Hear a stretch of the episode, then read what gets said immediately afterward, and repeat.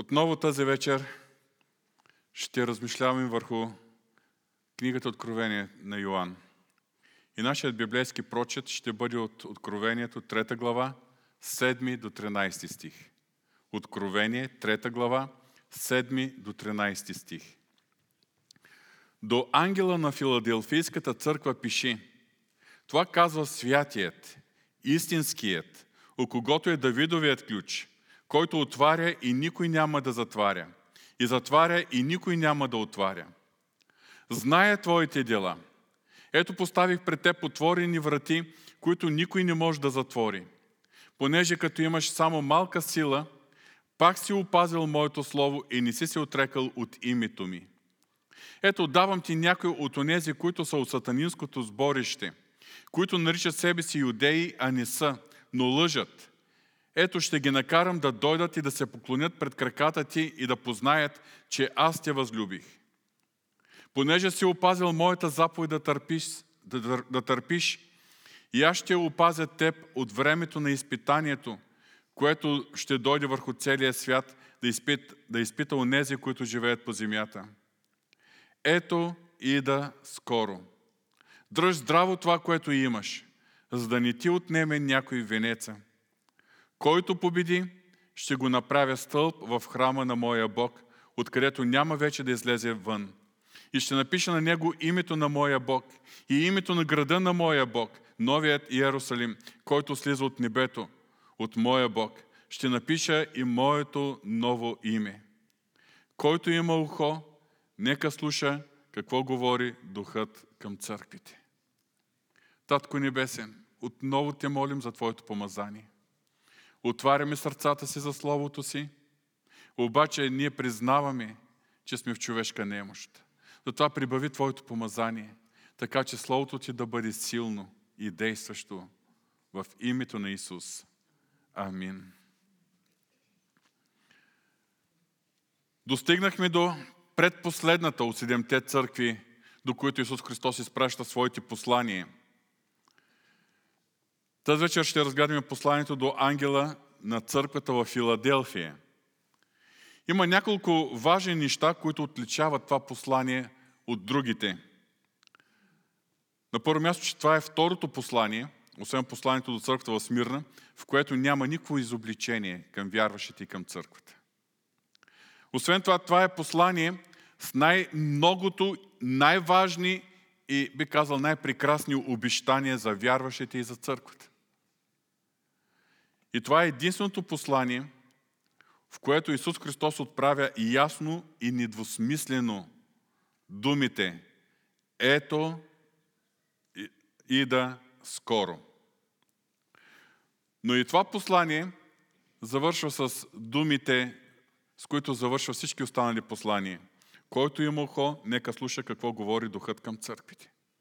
Което пък означава, че тези думи, които Исус Христос е отправил към една конкретна църква от Мала Азия, в едно конкретно време, в крайна сметка са думи, чрез които Той говори на нас, на вярващите от всички времена, от всички църкви. И тази вечер Словото ни предизвиква, който има уши да слуша, нека слуша. Да, ние се молим за Божието помазание. Ние се молим Бог да ни даде това духовно прозрение, за да можем да, да чуем, да схваним гласа на Святия Дух. Но забележете, който има уши да слуша, нека слуша. С други думи, наша е отговорността да насочим своето внимание, своите духовни уши към думите, които вярваме, че Святия Дух ще отправи към нас тази вечер. Няколко думи за град Филаделфия. Интересното е, че както в древността, така и в съвремието, името Филаделфия е било популярно и различни градове са носили това име. Най-напред, тази вечер ние ще говорим за град Филаделфия в областта Азия, древната Лидия или днес това е Мала Азия на територията на съвременна Турция. Но има град Филаделфия, и то в древността е имало град Филаделфия в Египет. Имало е град Филаделфия в областта Киликия. В по-близкото минало Филаделфия е било старото име на Аман, днешната столица на Йордания. А в съвремието само Съединените щати има няколко града, носейки това име. Филаделфия е в щата Пенсилвания, Филаделфия е в щата Индиана, в щата Мисисипи и в щата Нью Йорк. Посланието на Исус Христос се отнася за църквата в Филаделфия, както казах, в областта Азия.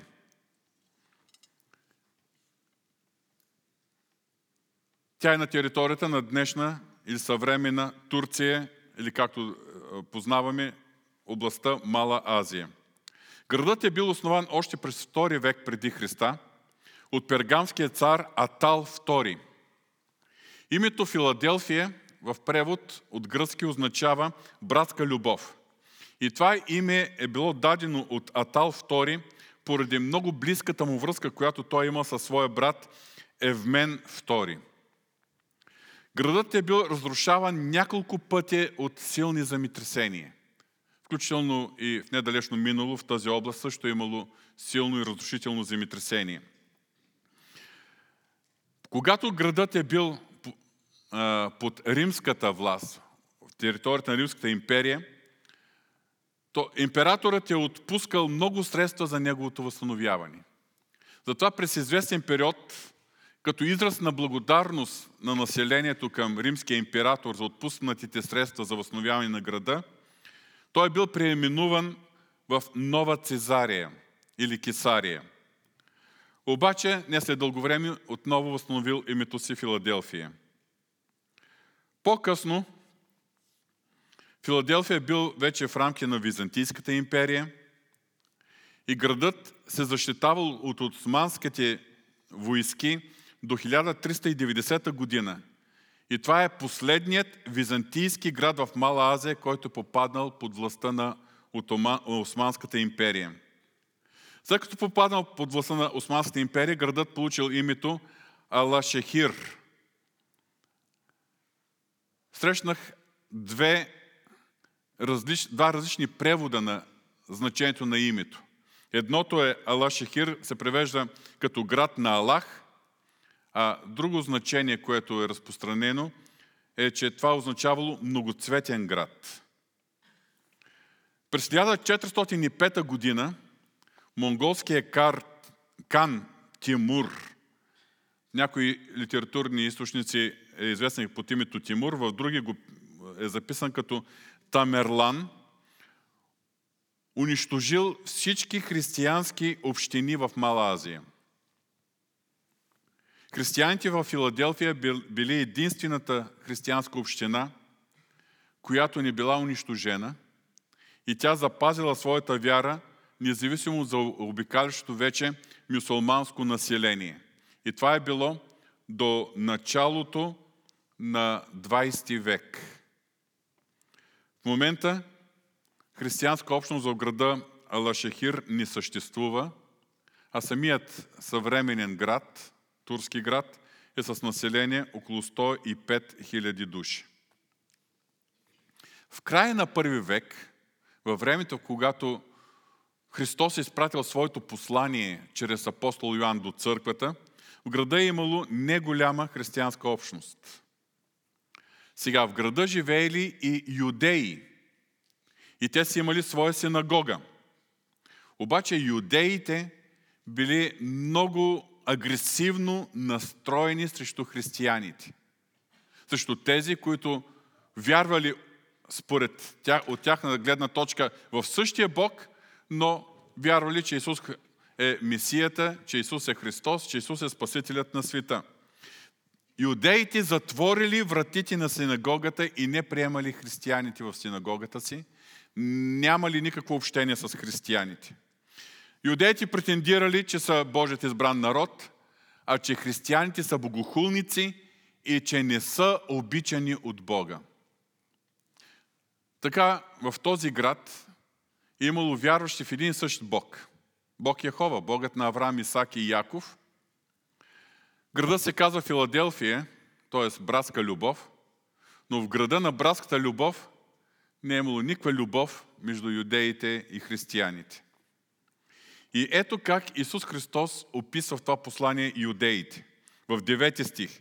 Той ги нарича сатанинско сборище, които наричат себе си юдеи, а не са, но лъжат. Сега, те са етнически юдеи, обаче Христос не ги признава като Авраамо потомство. А не са, но лъжат. Аналогични думи Исус Христос е, е, е изказал за юдеите в град Смирна. Нека се припомним във втора глава 9, 9 стих. Как те клеветят онези, които наричат себе си юдеи, а не са, но са сатанинско сборище. Общото между двете църкви в Смирна и в Филаделфия, както казах преди малко, това са двете църкви, за които няма никакво изобличение от Исус Христос. Така че, общото и в двете църкви е, че християните били ненавиждани, били клеветени, били отхвърляни от юдеите. Много е вероятно между юдеите да е имало и месиански юдеи, т.е. юдеи, които са вярвали, че Исус наистина е Месия.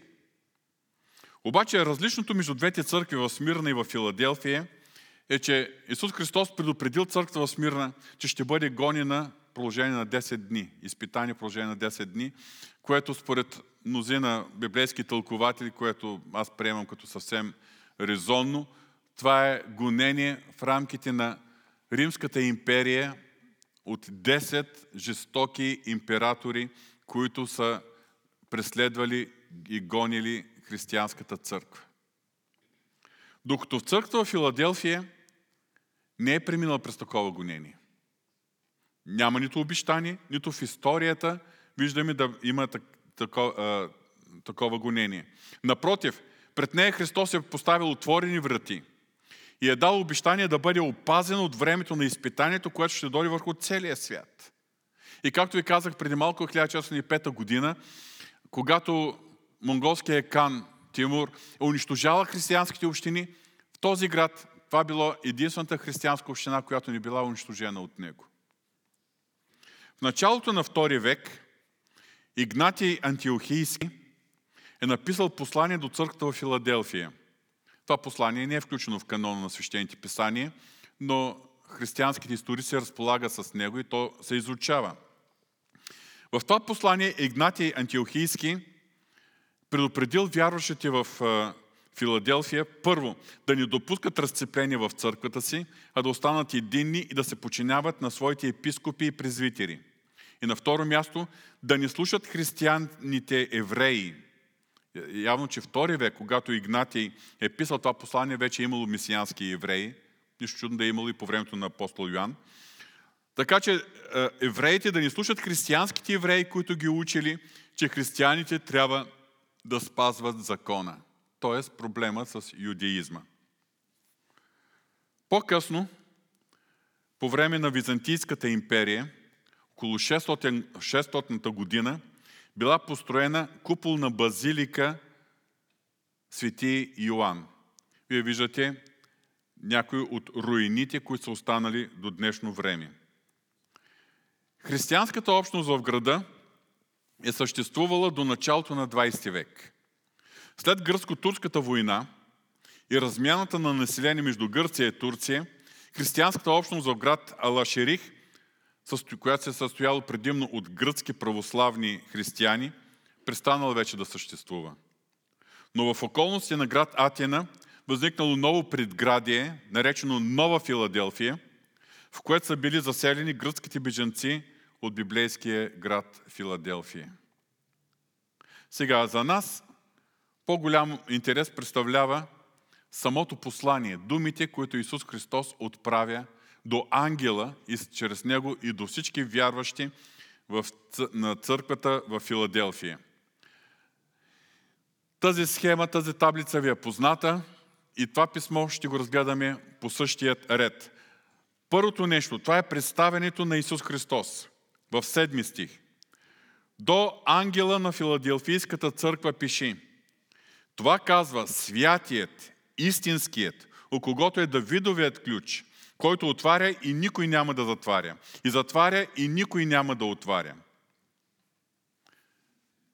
Към вярващите в Филаделфия, които били обвинявани от юдеите, че са богохулници, че не са обичани от Бога и за които вратите на юдейска синагога е била заключена, Исус Христос представя себе си като святият, истинският, у когото е Давидовият ключ.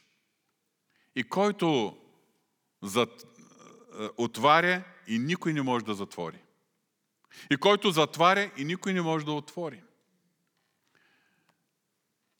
Тук, начинът по който Исус Христос представя себе си, е свързано с пророчеството на пророк Исаия в 22 глава, 22 стих. И ще положа на рамото му ключа на Давидовия дом. Той ще отваря и никой няма да затваря. И ще затваря и никой няма да отваря. Отварям една голяма скоба тук в този момент. Както видяхме вече на няколко места, аж особено като навлезем в следващата част в книгата Откровение, ще има много изрази, много символи, много сравнения. И за да можем ние да се ориентираме и да търсим тяхното значение, доколкото имаме възможност да го намерим, най-напред ние ще го търсим на други места в свещеното писание. И както виждате на много места, тук се използват изрази, които в други библейски текстове са използвани. И ние разбираме тяхното значение. И в случая Исус Христос, за Него има пророчество в книгата пророк Исаия. Ще положи на рамото му ключа на Давидовия дом. И той ще отваря и никой няма да затваря. И ще затваря и никой няма да отваря. Това означава, че Исус Христос притежава върховната власт да отваря и да затваря. Кои са хората да затварят? Кои са хората да си мислят, че нещо зависи от тях? Юдеите затворили вратата на синагогата за християните, но Исус Христос им отваря вратите на своето вечно царство. Както в миналото, така и в настоящото време, ние имаме свидетелства, че хората могат да затварят множество врати. И понякога наистина Бог допуска да бъдат пред нас затварени врати. Вратите за благовесието, вратите за различни дейности на църквите, вратите за развитието на Божието царство. Един пример. Спомнете се колко години, търсейки място за молитвен дом, ние се сблъскахме само с затворени врати. Колко години? Но и, дойде моментът, когато и пред нас Бог постави отворена врата. И когато Бог поставя отворена врата, никой не може да затвори. Когато 2013 година в кавички случайно попаднахме на обявата за този търг, за, за този терен. От тогава до ден днешен не сме имали нито една засечка в строителството и в изплащането на всичко, свързано с този молитвен дом. Ето един жив пример пред нас. Какво означава отворена врата? Похвалата и насърчението, което Исус Христос отправя към филаделфийците. Осми стих. Зная твоите дела – ето поставих пред теб отворени врати, които никой не може да затвори. Понеже като имаш само малка сила, пак си опазвал моето слово и не си се отрекал от името ми. Отново Исус Христос казва, знае твоите дела. Тоест, нищо не остава скрито под Неговия поглед. Той е виждал, когато вярващи са били клеветени, охулвани, обиждани.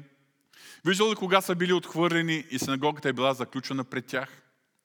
Той е виждал, че вярващи, макар да са имали малко сила, пак са опазили Неговото Слово, не са се отрекли от името Му. Аз вярвам, че същият Христос наблюдава и вижда всеки един от нас. Понякога ние си мислим, вижда ли ме Господ? Сеща ли се за мен? Особено във време на изпитания, на трудности. Особено в време на гонение и преследване. Има такива моменти, когато, както в историята с Йов, Сатана като че ли изисква човек. И когато човек минава през такова изпитание, той е първият, който започва да със своите огнени стрели да вкарва в ума тези съмнения. Чува ли ме Бог? Вижда ли ме Бог? Има ли значение молитвата ми? Имам ли изобщо някакво значение за аз за Него? Но Словото Божие ясно ни показва, че за всяка църква Христос се, се обръща с нея с думите Зная Твоите дела. Нищо не става скрито от Неговия поглед. Нищо не се случва, за което Той да не е дал своята върховна и последна дума. И още нещо ще ви помоля да забележите. Разглеждаме, разгледахме до сега пет послания. Това е шестото. Следващата седмица, ако Господ ни подари времето и сме на тази земя, ще бъде и седмото послание. В никой от тези послания той не ги похвалва за това, че са правили масови евангелизации, че хората на тълпи, на тълпи са идвали в църквата. Било е въпрос на устояване. Било е въпрос на да останеш верен в обстановка, която е враждебна.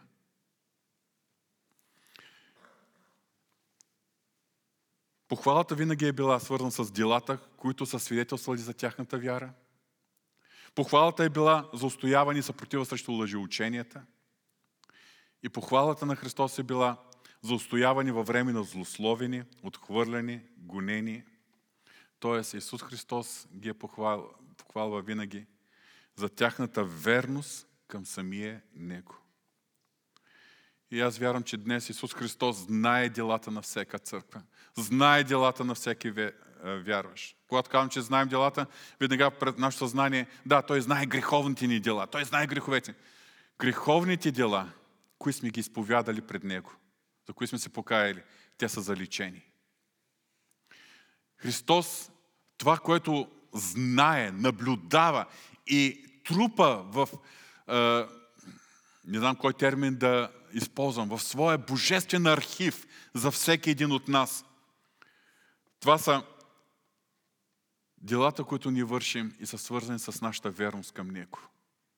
Когато сме били изкушавани и сме отхвърли изкушението и сме устояли да ни попаднем в грях.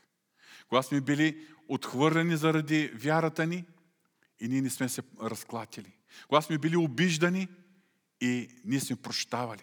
Когато сме били злословени и охълвани и ние не сме се защитавали по плъцки. Това са делата, които Исус Христос не само, че знае, помни и аз вярвам, архивира в някакъв свой божествен архив. Един ден ние ще застанем пред Христовото съдилище и там ще видим какво е записано за делата, които Той е запомнил.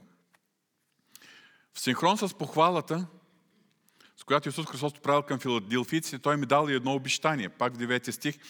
Ето, давам ти някои от тези, които са от сатанинското сборище, т.е. от юдеите, които наричат себе си юдеи, а не са, но лъжат.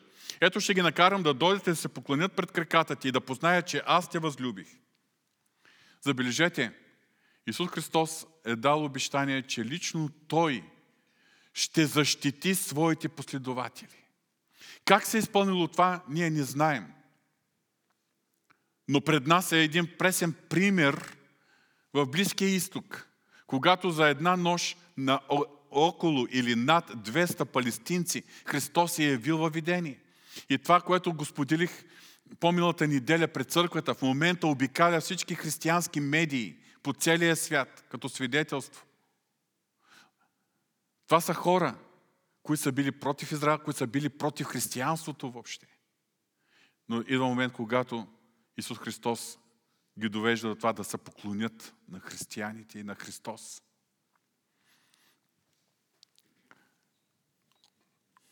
Така че Исус Христос се явява лично в защита на своите последователи. Защита, чрез която юдеите да познаят, че наистина християните, последователите на Христос са възлюбени от Него. И тук се изкушавам да отворя още една скоба, да ви покажа един важен етичен принцип – за нас, вярващите. Принцип, според който ако живеем, това ще бъде израз на духовна и морална християнска зрялост. И този принцип е никога не се защитавай, когато си ощетен заради вярата си в Христос. Никога не се защитавай и в други области на живота, използвайки плътски средства. Понякога има законови средства, чрез които да се защитаваме. Апостол Павел веднъж е използвал римското си гражданство. Но плътски средства, които са свързани да отмъстя, да докажа, да разбера всички, че аз съм прав. Словото Божие по този повод ни казва, даже преди всичко е голям недостатък у вас, че имате тъжби помежду си. Защо по-добре ни останете унеправдани? Защо по-добре не бъдете ограбени? Това е в 1 Коринтини 6 глава 7 стих. Други думи, когато има такива конфликтни ситуации и ти или аз сме охулвани, нашето достоинство е подронено, нашето добро име е опетнено, несправедливо, тогава Бог знае как да защити своите си. Но не ни е работа, ние по-плъцки да се защитаваме. Да се върнем на текста на посланието на Исус Христос. Оценката, която Исус Христос е дал към вярващите в Филаделфия. Като имаш само малка сила, пак си опазил моето слово и не си се отрекал от името ми.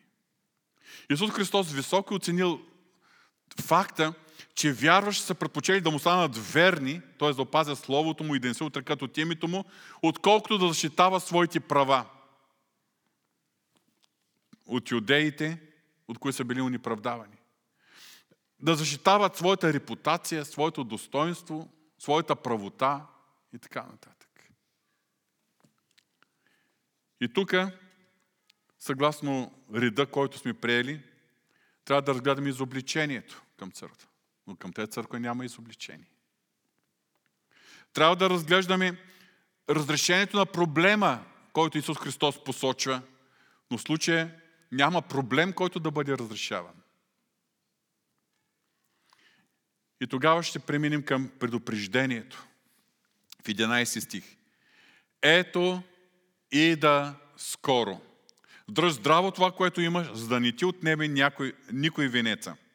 Това е първото директно послание от Исус Христос за Неговото скорошно идване. Точно в този контекст е, е неговото предупреждение. Дръж здраво това, което имаш, за да не ти отнеме някой венец. С други думи, до сега си останал верен, въпреки че си имал малко сила. До сега не си се отрекал от името ми и от словото ми. Продължавай се така. Остани твърд, остани верен. Дръж здраво това, което имаш, за да не ти отнеме някой венец. Защото в крайна сметка нашата цел е да влезем в царството на Исус Христос. В вечното му царство. Там, където той ще въздаде венец на всеки. Някой преводи е корона. По този начин Исус Христос потвърждава своите думи, които е казал на земята още в това пророчество в Матея 24 глава относно последните дни, белезите на последното време.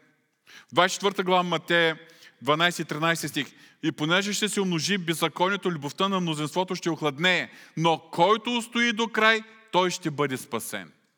Дръж здраво това, което имаш, за да не ти отнеме някой венеца. Който устои до край, той ще бъде спасен.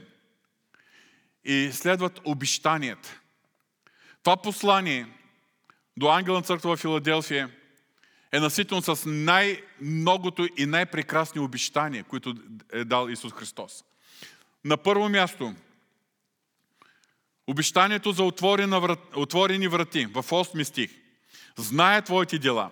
Ето поставих пред тебе отворени врати, които никой не може да затвори. Понеже като имаш мал, само малко сила, пак си опазил моето слово и не си се отрекал от името ми. Конкретният текст, юдеите, юдеите са отворили вратите на синагогата пред християните, но Исус Христос им казва, им казва аз съм, ви отварям по-добри врати, по-важни врати, вратите на моето царство. Но по-широк смисъл, изразът отворени врати се използва и в Новия Завет, като нови възможности. Нови възможности за служени, нови възможности за благовестие, нови възможности за разширяване на Божието царство. Ето няколко примера. Всичките примери са свързани с апостол Павел. В Деянията на апостолите, 14 глава, 27 стих. И като пристигнаха и събраха църквата, за Павел и Варнава, които са се прибрали след първото си мисионерско пътуване, те разказаха всичко, което Бог беше извършил чрез тях и как беше отворил врата за езичниците, за да повярват. Ето го израза. В 1 Коринтини 16 глава 8 и 9 стих.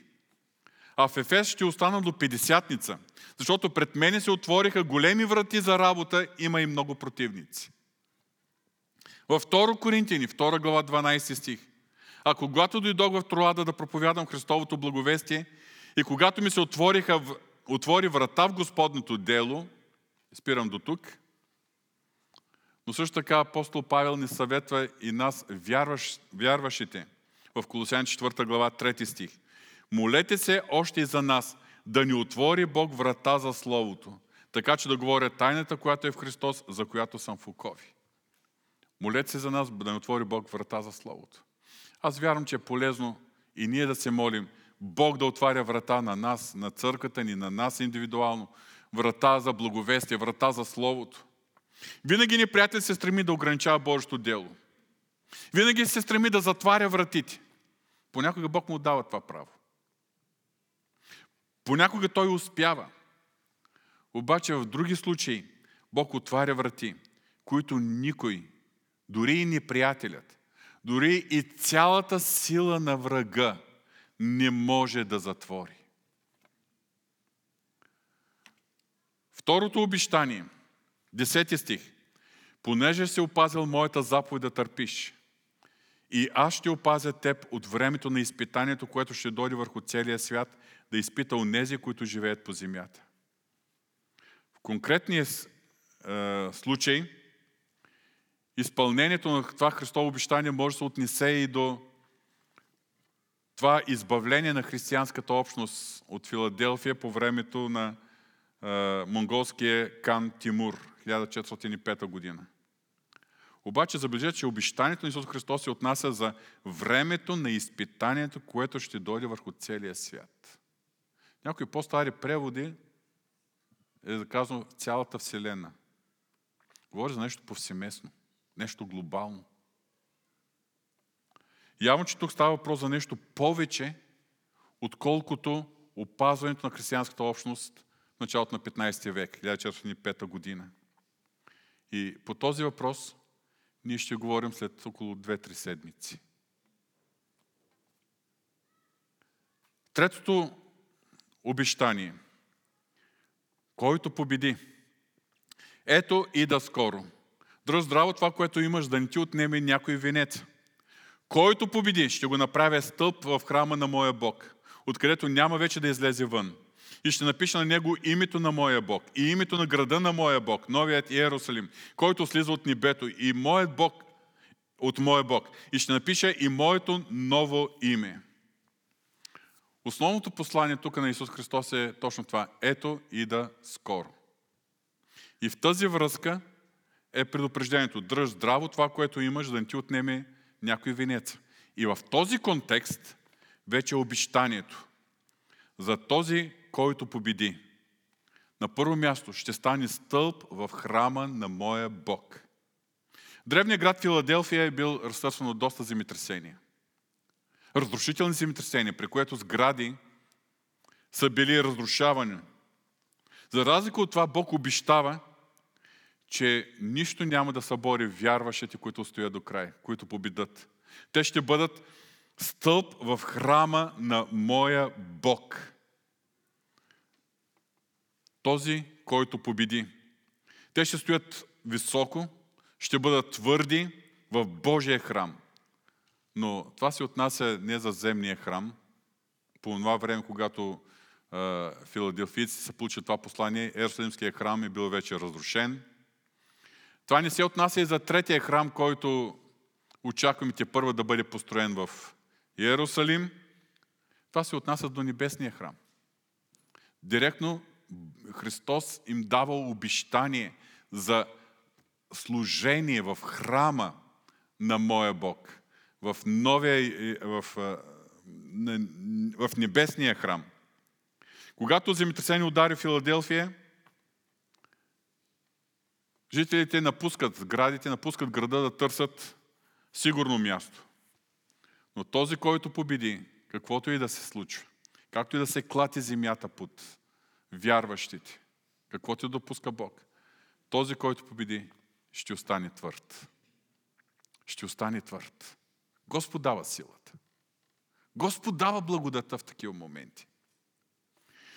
Исус Христос обещал също на този, който победи, да изпише името на своя Отец, името на новия Иерусалим и своето собствено ново име. Ние знаем, че новият Иерусалим ще слезе от небето, след като бъде създадено новото небе и новата земя. Това е в края на книгата Откровение, 21-22 глави. Обаче, за този град ние четем не само в книгата Откровение.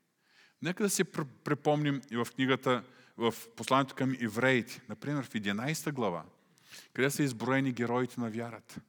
Да, те са живеели далече в древността. Авраам или другите герои, които са изброени. Векове наред преди Христос, хилядолетия преди нас. Но за Авраам четем в 10 стих, защото очакваше града, който има вечни основи, на който архитект и строител е Бог. За нас, вярващите, също е записано нещо в Евреите 13 глава 14 стих. Защото тук нямаме постоянен град, но търсим бъдещия. Както Павел пише, мислете за горното, а не за земното. Вярващите, истинските посветени вярващи, не се чувстват тук удобно, постоянен град, град Пловдив. Е, имам жилище, имам е, втори апартамент, имам вила еди къде си, имам къща еди къде си. Какво значение има? Има един единствен град, който има значение за нас. Ние нямаме постоянен град. Търсим бъдещият. И точно това е обещано за всички вярващи победители от Филаделфия. И този израз, изписването на името на моя Бог, името на новия Иерусалим, новото име на Исус, предполага, че тези вярващи, които са стояли до край и които са победили, ще получат почести и награди, които имат вечна стойност. С други думи, за вярващи в Филаделфия Исус Христос е обещал отворени врати, т.е. нови възможности за служение на земята и отворени врати за царството му на небето. Опазване във времето на изпитанието, което ще дойде на цялата земя. След няколко седмици ще говорим по този въпрос но също така и вечни награди за този, който победи. Скъпи брати и сестри, ако трябва аз да избирам към коя от седемте църкви от Откровение да се причисля, бих избрал точно църквата в Филаделфия. Църквата на отворените врати и възможности, които се предоставят пред нея. Но големи въпрос. Ако днеска Господ предоставя пред нас отворени врати и възможности. Възползваме ли се? Или ги пропускаме? Или ги пропиляваме? Забележете, че дори и вярващи в Филаделфия е трябвало да устояват. Трябва, Христос ги е похвалил, че са останали верни на името му, не са се от името му, останали са верни на Словото. Това означава, че е имало някакво напрежение, имало е съпротива, имало е по някакъв начин опозиция и те са устоявали. И затова той ги е насърчава. Дръжте здраво това, което ви е останало. Това, което имате.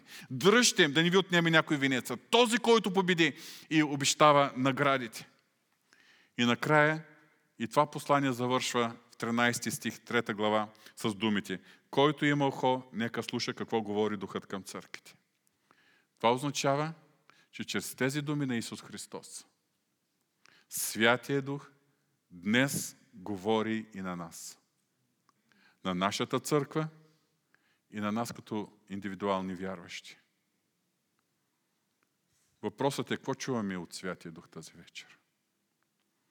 Дали ще си отидем у дома с а, едно такова отношение? А, и тази вечер беше интересно. Хубаво проповед. Добре проповядва брат, нали?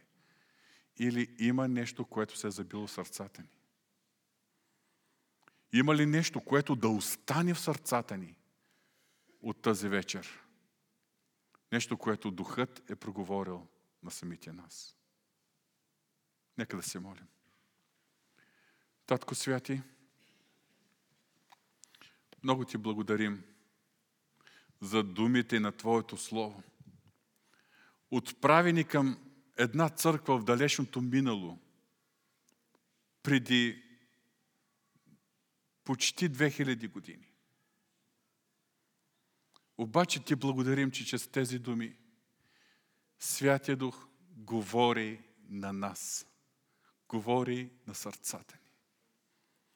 Татко Небесен,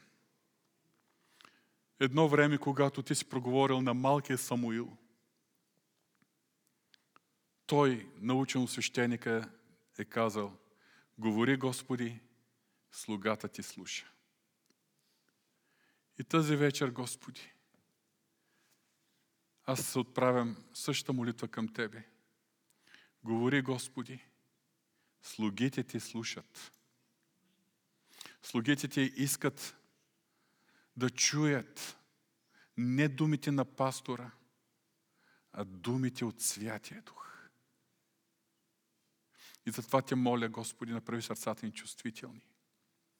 И затова Те моля, Господи, това, което посяваш като семе, като слово в сърцата ни. Моля те да се всили дълбоко в нас. Да работи, да ни не дава мир и спокойствие, докато ни извърши Твоята воля. Татко Небесен, предавам себе си. Предавам всички присъстващи тук. Предавам и цялата църква в Твоята ръка и на Твоята благодат извърши това, което ти желаеш за църквата ни. Това те молим в името на Исус. Амин.